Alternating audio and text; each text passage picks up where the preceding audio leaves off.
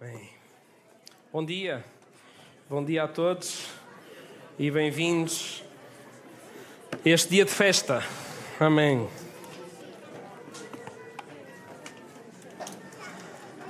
Desde já, os bem-vindos a todos os familiares daqueles que vêm para celebrar connosco este momento tão importante. Devem ter reparado que a sala está assim com uma configuração diferente isto não é o, o spa pós-culto, nem nada que se pareça. Hoje vamos celebrar batismos, amém? Que alegria! Temos também uma, uma dedicação de uma criança para fazer. Portanto, é realmente, como o Paulo estava a dizer, um programa cheio. Muita alegria receber aqui gente, amigos, visitas, familiares de toda, de toda esta gente. Amém? Esta semana, as crianças podem ir subindo, sim, acho que elas já sabem, quer dizer, está aí a informação. As crianças podem subir, vão ter aí ainda o momento das classes lá em cima e no fim elas vão querer juntar-se aqui em multidão para verem, presenciarem alguma coisa que nós, como comunidade, desejamos muito que um dia elas também venham a assumir, ok? Mas vamos falar disso mais, mais no fim. Então, é uma alegria muito grande. Eu estava a dizer, esta semana eu fui tão abençoado porque. E, e, disse a algumas pessoas: Olha, eu vou, eu vou partilhar uma palavra, eu tenho alguma coisa para vos trazer da parte do Senhor que já tenho há algum tempo no meu coração. Ainda por cima, uma palavra que a, a última vez que eu falei sobre ela, eu estava no Canadá com o pastor Leonídio, há 13 anos. Uh, foi uma palavra que eu dei lá na igreja. Veja lá, nunca mais me lembrei disto. Só que esta, uh, há umas semanas atrás, há duas semanas, lembrei-me disso. Fui à procura do esboço. Ainda encontrei lá um PowerPoint daqueles manhosos à moda antiga. E, uh, e lembro-me ter falado sobre isto, só que o senhor tinha-me estado a falar sobre isto. Eu fui ler aquelas notas, mas tive que escrever tanto para falar hoje. Mas esta semana, com alguns encontros que eu tive, uh, eu fui profundamente abençoado e marcado. Em particular, com algumas das pessoas que vão ser batizadas esta semana e na próxima, porque nós vamos ter batismos nos dois domingos. Portanto, isto vai ficar aqui montado, preparado. Se quiserem vir à igreja durante a semana, sei lá, temos aqui assim um momento. Em princípio, já teremos ar-condicionado na próxima semana, mas eu não vou prometer, ok? Porque está calor, eu sei. Mas uh, é o que nos disseram: é que vêm cá fazer a reparação, que já está há muito tempo à espera de peças. Um, um, um dos motores do ar-condicionado. Portanto, isto está a meio gás, então Peço desculpa pelo calor que está nesta sala nesta manhã, mas pronto, alguns vão se refrescar. Então, para a semana também vamos ter batismos. Hoje vamos ter quatro pessoas que vão assumir este, este compromisso público. E para a semana acho que são oito, não é, Nisha? E oito para a semana, exatamente. Isto teve que ser assim em dois domingos por indisponibilidade, porque algumas pessoas estão a viajar, estão, moram, não moram em Portugal, família que está fora e que queria muito estar. E então pensámos em várias soluções e chegámos, olha, vamos fazer os dois domingos, fica tudo preparado. E a gente faz assim os dois domingos. Pode ser? Ok. Vamos abrir a palavra, então, no livro de Revelação, ou Apocalipse. O último livro, da... alguns disseram, mas a minha Bíblia não tem esse livro. É, mas também se pode chamar Revelação, ainda que na maior parte das Bíblias dos dias de hoje, o livro, o último livro da palavra, chama-se Apocalipse. E sempre que a gente pensa em Apocalipse, a gente pensa logo, vem, vem aí coisa má. Vem aí fogo e guerra e terremotos e coisas assim. A verdade é que para dar assim algum contexto, o livro do Apocalipse, pensando na, na, expressão que realmente melhor traduz o que esta palavra significa, que é revelação, é isso mesmo. É um escrito de uma pessoa, João, que teve revelação de Deus e que escreveu estas palavras. Teve assim um encontro uh, muito particular. Ele estava na ilha de Patmos, já era velho, já devia ter mais de 90 anos de idade quando escreveu isto. E ele recebeu esta, eh, esta revelação de Deus e escreveu. E há muita coisa para se falar sobre Apocalipse. De vez em quando falamos algumas coisas sobre Apocalipse. Gostamos muito, em especial da parte final, em que a gente vê descer dos céus a Nova Jerusalém, não há mais choro, lágrimas, e a gente vai dizer: finalmente, Senhor, finalmente. Está completa a obra que tu já começaste, finalmente. A gente quer muito esse momento, quer muito chegar a essa parte do Apocalipse, mas o Apocalipse começa de outra maneira. Começa, o, o, logo o primeiro capítulo, nós vemos João a, a ser apresentado a Jesus. De uma forma incrível, João recebe esta mensagem do próprio Jesus. E ele vai falar dele tal e qual como ele tinha falado no início do seu Evangelho, João capítulo 1. Ele vai dizer que uh, estava diante daquele que era, que é e que sempre será. E descreve Jesus de uma forma impressionante, nós não vamos ler isso tudo, mas o que vai acontecer é que Jesus, e esta parte da Bíblia, está escrita, na minha Bíblia, pelo menos, e há, há várias Bíblias que são assim, está escrita com letras vermelhas.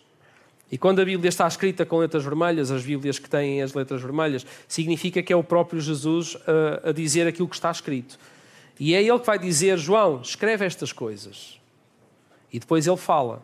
E por isso é que esta parte está a vermelho. Como nos Evangelhos, nos quatro Evangelhos, nós vamos encontrar também a Bíblia, muitas palavras a vermelho, quando é Jesus a falar. Então, João recebe esta revelação. E Jesus vai falar especificamente para sete igrejas, para sete igrejas, que estavam ali numa zona do mapa que é na Ásia Menor, que é a atual Turquia, mais na zona oeste do, do, do país, estavam ali sete igrejas muito importantes. E Jesus, vejam lá, 90 anos depois teria João, 95 anos depois de Cristo, ele vai receber esta palavra. E não foi preciso muito tempo para, na história da igreja, Aliás, logo no livro dos Atos nós vemos isso. A igreja precisar de receber assim algumas indicações, algumas advertências e algumas correções. Portanto, isto de igrejas terem problemas não é de agora. Então, aquilo que nós vamos ouvir são advertências que ainda hoje fazem muito sentido. E esta em particular, que é a última das sete cartas, a última das sete igrejas, tem assim, tem assim alguma coisa pode ser muito interessante para nós escutarmos. E sobre esta, sobre a sétima igreja a quem Jesus escreve, lá no livro do Apocalipse, é, está no capítulo 3, ele vai falar e vai dar uma advertência, e parece que Jesus não tem nada de bom a falar sobre esta gente. Porque nas outras seis, ele ainda vai dizendo assim uma coisinha ou outra, uh, que eles fazem bem, mas nesta, parece que Jesus não tem assim muita coisa boa para dizer sobre ela. Mas vamos ouvir e ler juntos esta carta e perceber o que é que Jesus quer dizer. Então, Apocalipse 3, vamos ler a partir do verso 14. E a igreja em questão é Laodiceia. Eu não sei se o pastor Lenídio se lembra disto. Mas logo na semana a seguir ele também pregou lá sobre outra das cartas. Foi assim, um momento já foi há muitos anos também. O Daniel tinha um ano, portanto, 13 anos atrás. Ele tem 14, há 13 anos. Tivemos lá quase um mês consigo, com a irmã Fernanda. Muito bom, um tempo muito bom. Então, diz assim: Ao mensageiro da igreja de Laodiceia escreve, diz Jesus para João: Assim fala o Senhor, o Amém, a testemunha fiel e verdadeira, o princípio da criação de Deus. E Jesus começa logo assim as apresentações e diz: Olha, quem está a falar, quem está a falar é o Amém. Quando é que a gente diz Amém? Quando a gente termina as orações e quer dizer Senhor, assim seja, assim se faça a tua vontade. Mas Jesus está a dizer: Olha, eu sou aquele que é, em quem a vontade do Pai já é feita. Vocês precisam dizer que assim se faça, porque vocês, não, não tendo a vontade do Pai perfeita em vocês, vocês desejam que ela se faça em vocês. Em mim ela já é. Eu sou esse Amém. E depois ele vai dizer a testemunha fiel e verdadeira. Ou seja, há outras testemunhas que também falam e que também dão testemunho de mim, mas eu sou aquela que é verdadeira, aquela, aquela que é fiel e verdadeira mesmo. Vocês às vezes até testemunham alguma coisa sobre mim, mas não são o testemunho fiel e verdadeiro que eu sou. Portanto, quem está a falar convosco, quem vos está a dar esta advertência, é aquele que é e aquele em cujo testemunho é fiel, genuíno, verdadeiro, autêntico. O princípio da criação de Deus. como João diz, e muito bem, ele dá muita ênfase disto, de Jesus ser eterno. Por isso é que ele usa essa expressão, ele é o mesmo ontem, hoje, eternamente. Ele era aquele que estava no princípio e sem ele nada do que existe seria feito. João tem muitas estas expressões. E vai começar então. Vamos começar aqui as advertências. A advertência que ele tinha para dar à igreja. E diz assim: Eu conheço bem as tuas obras. Não és frio nem quente. Antes fosses uma coisa ou outra, mas porque és morno, nem frio nem quente, vou vomitar-te da minha boca. Que imagem linda, maravilhosa. Não és frio nem quente, eu vou vomitar-te da minha boca. E esta passagem, muitas vezes, é, é tida assim num contexto em que tu deves ser um cristão cheio de fogo, vivo. Porque se tu não és, o Senhor vai vomitar-te da tua boca. Mas aquilo que nós estamos aqui a ler é que Deus está a dizer, Jesus está a dizer para o mensageiro da igreja, ou seja, quem é o mensageiro da igreja? Aqueles que entregam a mensagem, aqueles que também têm que ser, como ele se apresentou, testemunhas do reino e que estavam a trazer uma mensagem. Jesus diz: Eu trago a mensagem verdadeira. Vocês trazem uma mensagem e, portanto, eu quero corrigir aí alguma coisa. Então eu tenho isto para te dizer: é que tu nem és frio nem quente. Antes fosse uma coisa ou outra. Ele não está a dizer que frio é mau. Um crente frio, um cristão frio, isso é mau. Alguém afastado, já alguém que se calhar nem acredita em Deus, isso é ser frio. Não é isso que ele está a dizer. Ele está a dizer é que tu não és frio, nem és quente. Ou seja, antes fosse uma coisa ou outra mas porque és morno. Porque és assim, fraquinho, és assim, tipo assim, assim. És mais ou menos. Mé. És assim. Eu, vou, eu estou a pontos de vomitar-te da minha boca. E, e é assim, nós, para, para entendermos o que está escrito, das duas, uma. Ou inventamos aqui umas coisas bonitas sobre o que o texto quer dizer, ou então tentamos perceber a origem do que é que Jesus estava a falar. E para isso eu vou precisar de, de trazer de vos dar aqui uma pequena aula de geografia.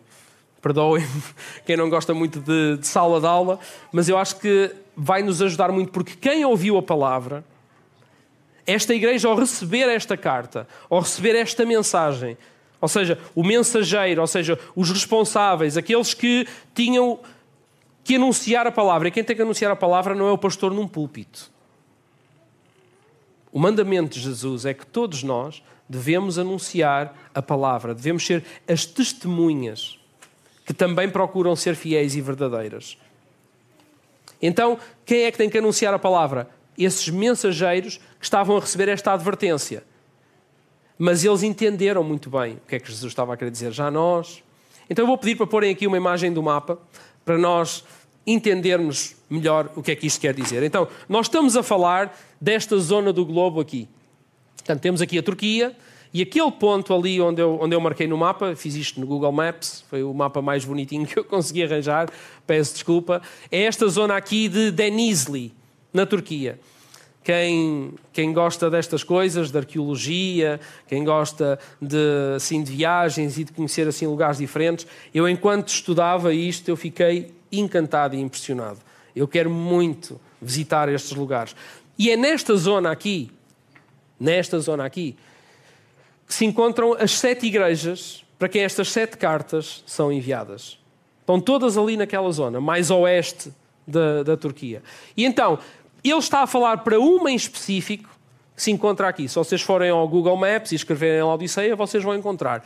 Diz aqui, a cidade antiga de Laodiceia. Ela está ali, muito perto de uma grande cidade que é esta cidade de Denizli. Então, Laodiceia hoje é uma ruína. Tem lá algumas coisas bonitas para ver, uns templos partidos e rebentados. Uh, é uma ruína, porque esta zona, e nós, como igreja, até sabemos, a Turquia é dada, é propensa a sismos, a terremotos.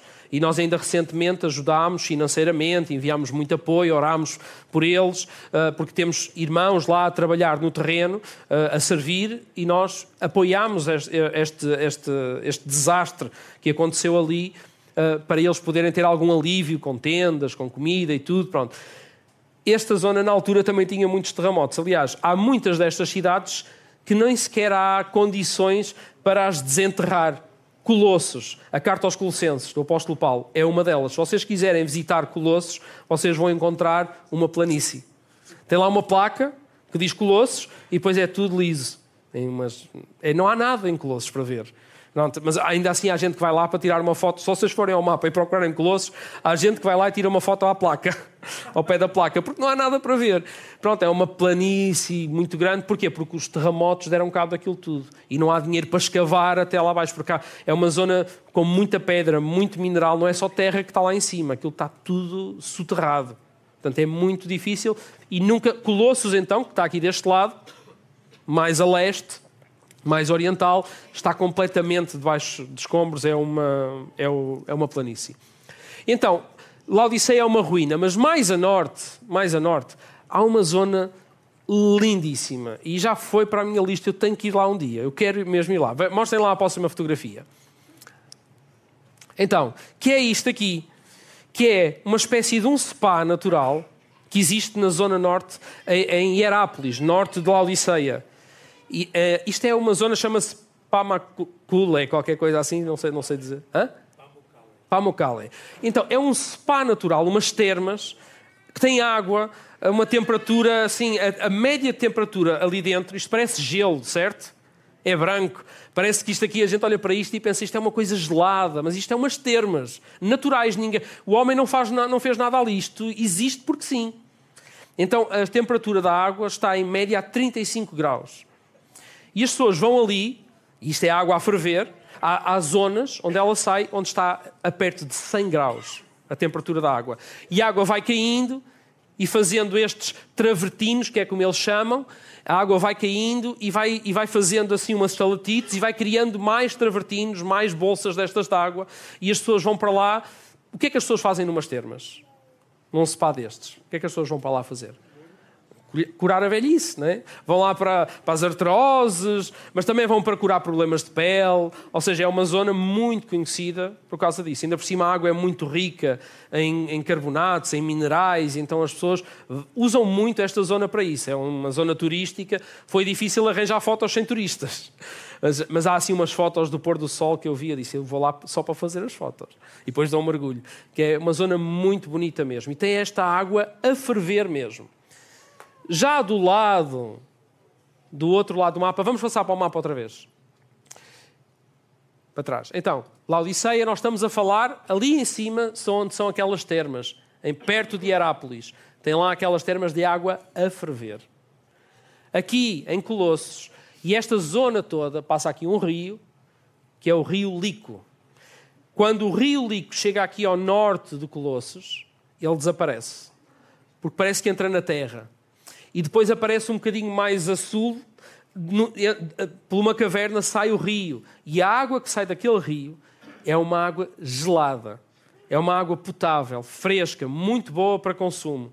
É esta, é, ou seja, Laodiceia tem estas duas realidades geográficas muito perto dela: água muito quente e água muito fria.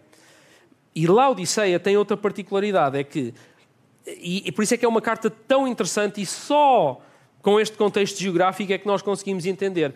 É que aqui desde Éfeso, Esmirna, que fica aqui neste canto, que é a entrada da Turquia deste lado, era o principal porto uh, de comércio, da rota do comércio, atravessa toda a Turquia uma estrada muito bonita, daquelas romanas, com pilares. Eles construíram, os romanos construíram uma estrada gigantesca e é a principal rota do comércio local. Vocês ainda estão cá?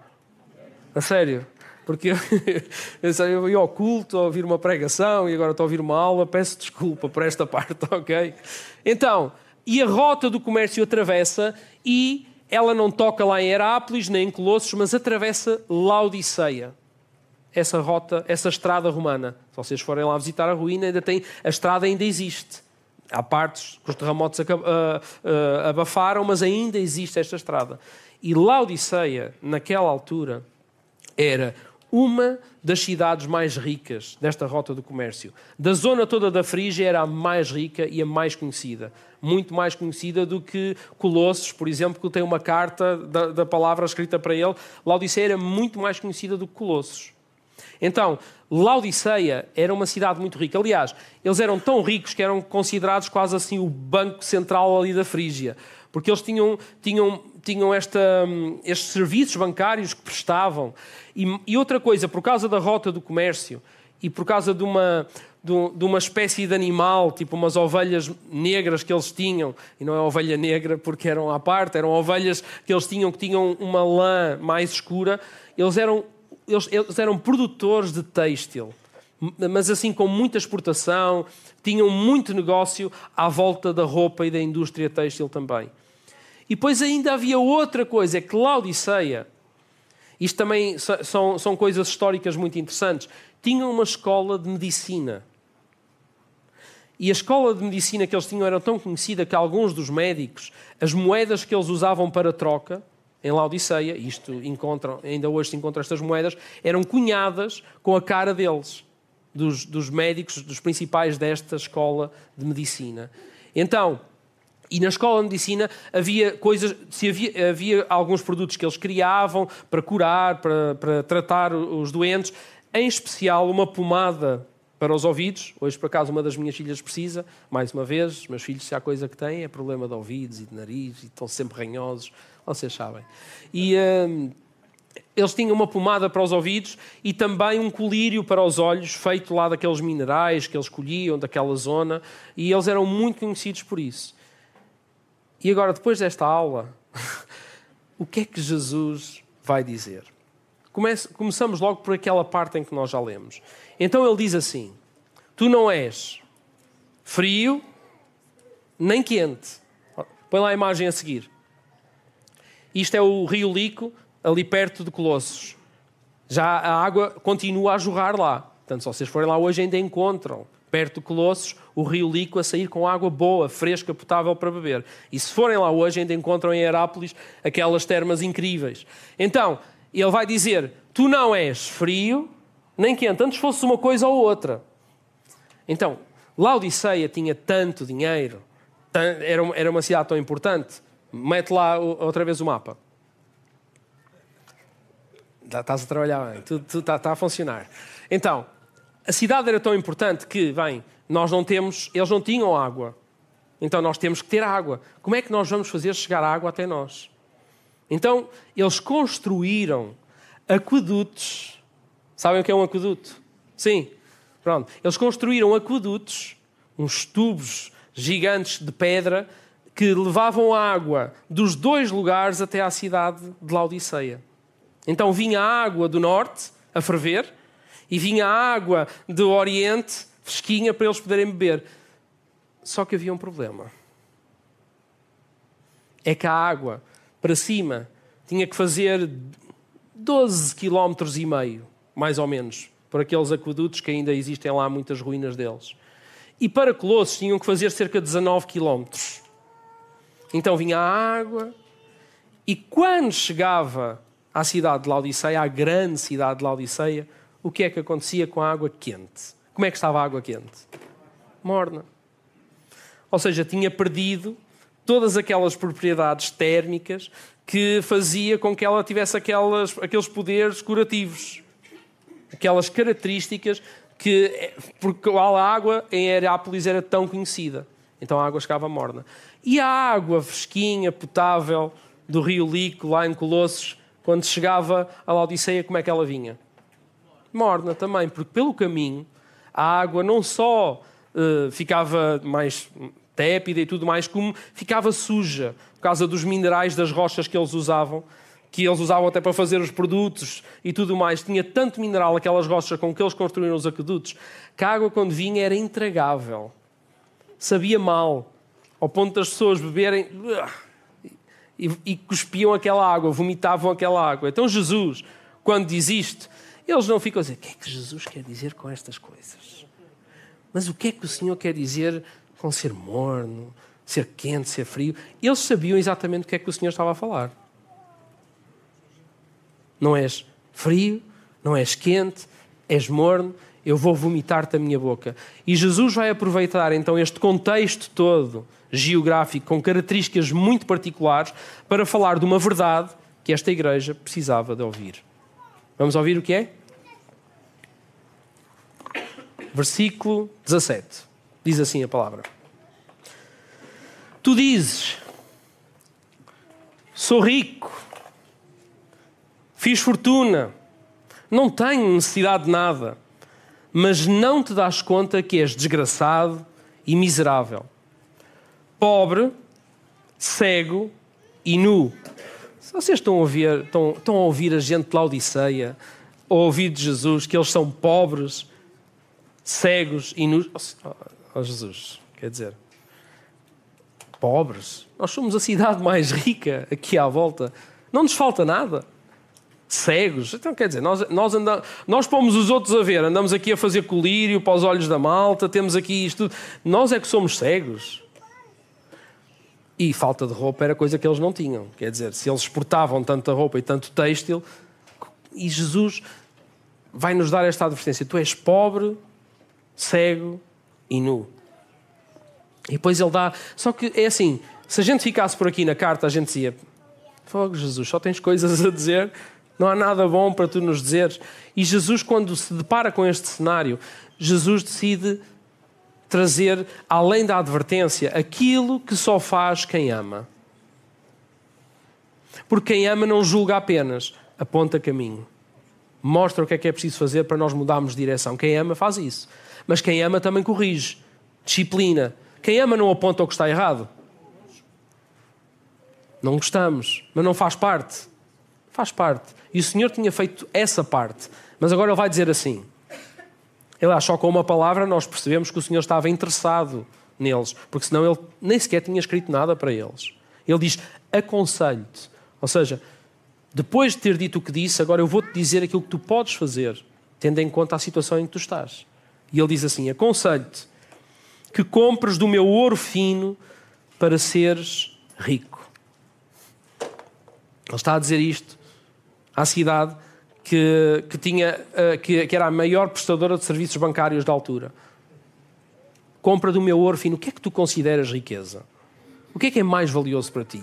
O que é que é mais. O que qual é aquelas coisas que tu valorizas mais e que tu consideras que são realmente as mais importantes.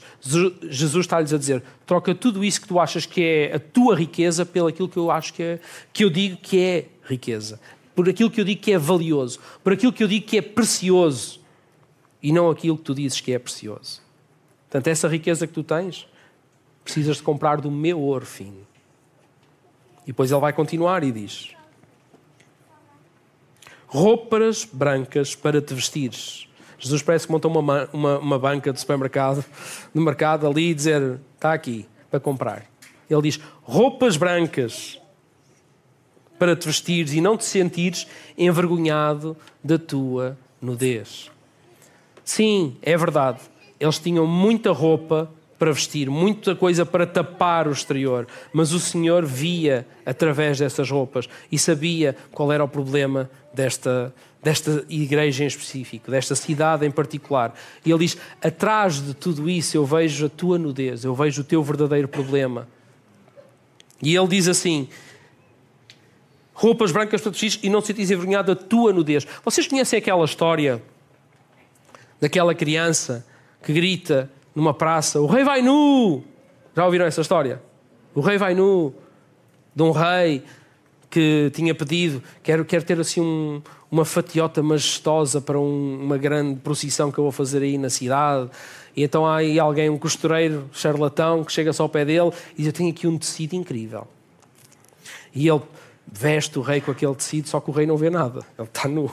Mas ele cala-se, para não passar por ignorante, e diz: Uau, é realmente majestoso. E eles começam a chamar gente, eh, os, os trabalhadores do rei, e viram-se para o rei e dizem: Olha lá, olha lá este tecido. E toda a gente ali caladinha: Não, rei, tá, estás lindo, está majestoso esse tecido, não é? E lá vai o rei para o meio da rua, para a praça pública, mostrar a sua majestosa vestimenta inexistente. e, e então é alguém que diz: O rei vai nu. E muitas vezes, muitas vezes, nós estamos nus mas nem sequer nos apercebemos disso. E é preciso alguém que nos diga que nós temos essa nudez. Ou seja, e essa nudez não é a roupa que Jesus está a falar física, ele está, ele está a falar de que aquilo, o, o teu pecado oculto, as, as coisas que estão por detrás da máscara que nós muitas vezes colocamos no dia a dia, essas coisas profundas que tu precisas de falar e de tratar, não são ocultas para Jesus. E Jesus quer cobrir. Aliás, ele veio para isso mesmo, porque ele sabia que nós não éramos capazes por nós mesmos de cobrir o nosso pecado. E ele sacrifica-se por, por amor de nós, para que nós possamos estar vestidos de branco, sem vergonha. E remédio para os olhos, de modo a que possas ver. Colírio para lavares esses olhos, porque maior cego é aquele que não quer ver. É aquela pessoa que acha que vê, acha que sabe, mas que na verdade, Jesus estava a dizer: tu pensas que vês, mas estás cego. E esse é o tipo pior de cegueira que existe. É as pessoas que veem, mas na verdade não estão, não, não estão a ver nada. Sabe, isto era a mesma coisa que Jesus virar-se para nós aqui em Portugal e dizer assim: Olha, tu percebes muito de bacalhau, não percebes? Vocês sabem muito sobre bacalhau e era a mesma coisa que Jesus agora viesse aqui a Portugal e dizer: Olha, vocês não percebem nada disso. Tens que provar o meu bacalhau, dizia Jesus. Se Jesus nos dissesse isso, mas Jesus, nós somos peritos em bacalhau, nós, nós fazemos bacalhau de tantas e, diferentes variadas formas. Quem és tu para nos dizer como fazer bacalhau? E Jesus dizer: Não, vocês não percebem nada disso. Jesus podia ter usado isso com os portugueses, não é? Porque nós sabemos fazer bacalhau. Mas Jesus vai falar destas três características também: pobre, cego e nu. E depois vai dizer aquela expressão no versículo 19: Aqueles que eu amo, corrijo-os com rigor. Sê, portanto, aplicado e arrepende-te. Sê, portanto, aplicado arrepende. E Deus não, não, não se nega a um coração contrito e arrependido. Só que muitas vezes, diante das advertências do Senhor, o que é que nós fazemos? Nós resistimos. O Senhor fala, o Senhor incomoda. A gente até sabe que não está no bom caminho, mas temos sempre uma justificação e uma desculpa. E se houve coisa que esta semana me abençoou a falar com, quem, com algumas das pessoas que vão ser batizadas, foi essas pessoas terem-me dito assim: olha, chegou um momento em que eu disse: já chega. Já chega. A partir de agora, hum, eu andei aqui a brincar a isto. Morno. Pobre. Cego. Nu. Andei aqui a brincar isto e agora reconheço, agora vejo, agora percebo que o tipo de cristianismo que eu estava a viver não é aquilo que Deus me pede, não é o desafio que Deus me fez. E foi tão bom ouvir isso dessas pessoas. Algumas vão ser batizadas hoje, outras para a próxima semana, e, e encorajou-me tanto. Foi a melhor pregação, vai ser a melhor mensagem. Hoje vai ser os batismos, sem dúvida, vai ser aquilo que eles têm para dizer. Mas nós temos que tomar essa consciência de que a gente vai num, numa rota, vai num caminho, muitas vezes que não é o caminho do Senhor. E temos que perceber que aquilo que Ele tem para nós é muito maior, é muito melhor. E muitas vezes é uma advertência que vai chocar até com coisas que a gente tem por garantidas. Esta gente tinha isto por garantido. O principal pecado deles era considerarem-se autossuficientes, orgulhosos naquilo que tinham e que foram capazes de conseguir. Pois eu tenho alguma coisa para vos dizer: é que aquilo que o Senhor nos pede, e não é só, volto a dizer, a quem sobe um púlpito para pregar, esta carta é para o mensageiro da igreja em Laodiceia, mas podia ser para o mensageiro no teu local de trabalho, para o mensageiro na tua escola, para o mensageiro onde quer que tu vás, para o mensageiro na tua casa, na tua família, que podes ser tu.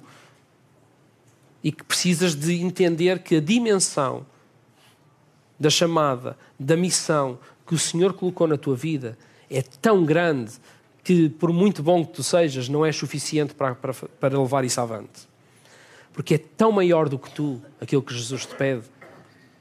Tu não és suficiente, tu vais precisar, garantidamente, do ouro fino do Senhor. das roupas que Ele tem para ti. Do colírio. Tu precisas de ver coisas que os teus olhos naturais não veem. Não é possível, não é possível, por muito que a tua vida seja A, B ou C, não é possível fazeres aquilo que Deus te pede se tu não estiveres perto do Senhor o suficiente para entenderes qual é a vontade dele e ires em obediência. E aí chega ao ponto em que tu, quando estás nesse ponto, tu vais encontrar todos os cristãos, todos os cristãos, os discípulos de Jesus, não é? Todos aqueles que se dizem cristãos porque vêm a uma igreja ao domingo. Isso é outra coisa. Todos aqueles que são discípulos de Jesus, seguidores de Jesus, sabem que na vida muito provavelmente por pregarem a mensagem verdadeira, por serem fiéis à mensagem, por dizerem assim seja, Senhor, faz comigo, como em Cristo fazes sempre, faz comigo.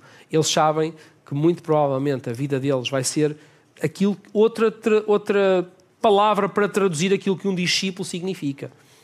Um mártir, alguém que dá a vida, alguém que está disposto a morrer pelos outros, alguém que se entrega, mas só assim vamos ver a coisa mais bonita de todas a acontecer, que é uma igreja a viver de acordo com a vontade do Senhor. Que isto é a família de Deus, que é a ideia dele desde o início. É a igreja viver assim. Serem os irmãos a viver à imagem e semelhança do irmão mais velho de Jesus.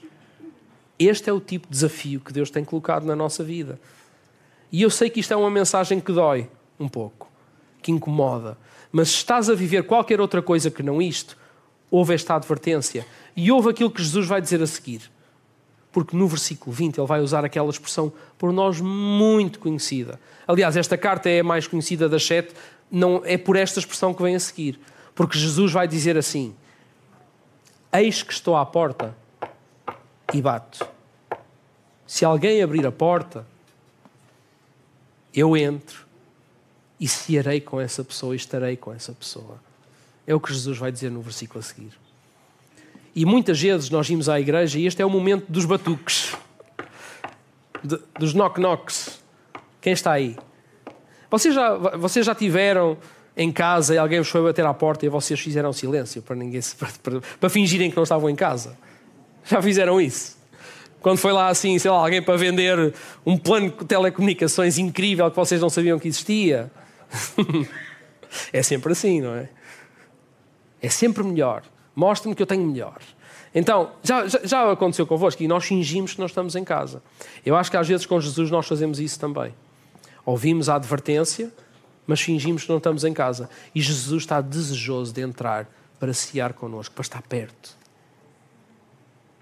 Ele quer ser a fonte que sacia ou que cura. Ele quer estar perto de nós. Não é a 19 km ou 12,5 quilómetros de distância de nós. Lembram-se das distâncias que nós falávamos? Jesus não quer estar longe. Ele está a bater aqui, agora mesmo. E se calhar este é um momento bom para isso, nesta manhã, para tu dizeres: já chega. Porque não é pela boca do pregador que eu quero, que eu quero conhecer o Senhor. Eu quero conhecer o Senhor pessoalmente. Eu quero me entregar a Ele e quero mudar o que for preciso, porque se eu, se eu sou cego e não sei, eu não quero continuar cego. Se eu estou nu e não sei, eu não quero continuar nu. E se eu sou pobre e não sei, eu não quero continuar. Senhor, mostra-me isto, revela-te. Então, para isso, eu vou ter que me aproximar. Eu não posso correr o risco da distância de um aqueduto que faz com que a coisa fique só assim, assim. E nós não queremos ser uma igreja assim, assim. Uma igreja morna, uma igreja apática, indiferente. Portanto, Jesus vai dizer: Eu estou a bater à porta.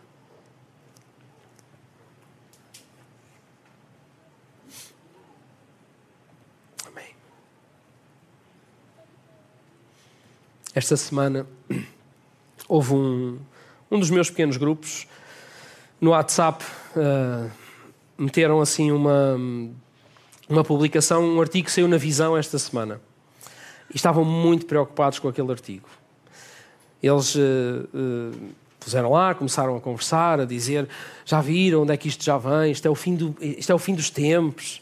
Porquê? Porque a igreja a igreja estava, uh, estava envolvida naquele artigo. O título do artigo era Inteligência Artificial e a Religião. Vocês têm ouvido falar sobre as inteligências artificiais? Pronto, não é aquela coisa que os robôs vão dar a porrada com os humanos e vão dominar o mundo. Não é esse filme, ok? É, é realmente o avanço da tecnologia de tal maneira que a preocupação do artigo era revelar que na igreja, na igreja agora é possível, é possível, um pregador, a preocupação deles era um pregador, por exemplo, pode simplesmente virar-se para uma inteligência artificial e dizer: Olha, Constrói aí um sermão para domingo e ela faz aquilo tudo, com os pontos e tudo, e a gente só tem que ler. É possível. É... Aliás, o artigo até ia mais longe. É possível, é possível. A gente monta aqui um robô, uma máquina, e a gente, antes do culto, a gente diz: Olha, hoje prega sobre isto. E ele fala. Portanto, não estamos muito longe disso.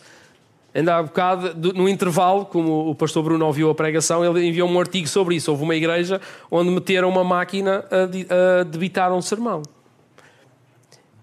E nós ficámos muito preocupados com essas coisas. E eu escrevi assim: eu vou, eu vou ler-vos o que eu escrevi no WhatsApp. Ok? Eu disse assim: É por isso que a Bíblia não pode ser só dos pregadores e dos púlpitos. Quem lê e tem contacto com a palavra e com aquele que é a palavra, não tem de ter medo dessas coisas. Quantas pregações são apenas uma cópia e não fruto de estudo e contacto com a palavra? Todos temos que ter contacto com a palavra. Amigos queridos, não comam apenas comida regurgitada. Mastiguem-na vocês. E Deus até vos dará a possibilidade de a cozinharem para alimentar outros. Se calhar muitos de nós não estamos a cumprir o mandamento que Jesus nos deixou de ir e anunciar. É nós estamos aqui para isso para revelar o reino, para anunciar o Evangelho. É a, no, a nossa vida encaixa-se nesses termos. Tudo o resto é depois. Esta é a prioridade. Revelar o reino. Anunciar a boa notícia que Jesus veio para nos livrar do pecado, para vivermos com Ele para sempre. Só assim é que o final do Apocalipse acontece. Está destinado àqueles que querem fazer disto uma verdade, que querem viver de acordo com isto. Eu disse que quem come comida mastigada por outros pode queixar-se muito da forma, do estilo, do menu. E isso há muitas queixas, porque as pessoas estão-se a queixar do quê? Da água morna às vezes, é verdade. Porque estão a exigir que o pregador seja esse aqueduto e que a água chegue igual porque eles não têm relação com, com Deus. Porque, e se nós não tivermos relação com o Pai, ah, pá, sim, pregação é isto, o pregador é aquilo. E não... Amigos, nem o melhor dos pregadores, nem a melhor pregação substitui a tua necessidade de teres relação com o Pai. E, e tu cumprires a missão e abris a porta àquilo que nós estamos aqui a dizer hoje,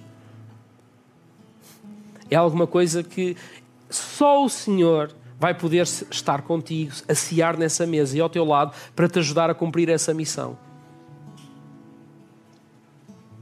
Eu não tenho forças para isso, garantidamente. A minha pregação, a minha presença ao vosso lado é um apoio. O Senhor é a vossa necessidade, é a minha necessidade. Eu preciso dele. Eu necessito do ouro, da roupa, do colírio. Eu necessito tudo aquilo que ele tem, porque não, não está em mim anunciar o Evangelho sem o poder de Deus na minha vida para o fazer, sem a presença do Espírito na minha vida para o anunciar com ousadia, corajosamente. E se calhar chega um momento em que eu tenho que dizer: basta, já chega. E hoje é o momento em que alguns não só disseram isso, como estão a dizer, eu quero assumir isso publicamente. Eu quero, dizer, eu quero dizer à igreja que é isto que eu quero. Eu quero seguir Jesus, eu quero a presença de Deus na minha vida de tal maneira que eu vou ser cheio do poder para revelar o reino, para anunciar a boa nova, o Evangelho. Amém? Vamos ficar de pé.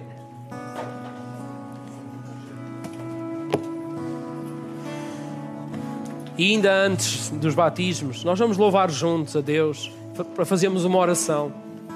Eu pedi ao Marcos para cantar esta música que, que a letra é inspirada nesta carta, a Laodiceia. Será que nós estamos a ser saciados com água morna ou estamos mesmo a procurar a fonte? Será que a tua relação com Deus é, é apenas a experiência dos outros? Como é que tens vivido a tua fé? Morno ou a depender de Deus para cumprir a sua vontade na força que Ele tem e que te quer dar para tu cumprires o propósito para o qual Ele te chamou?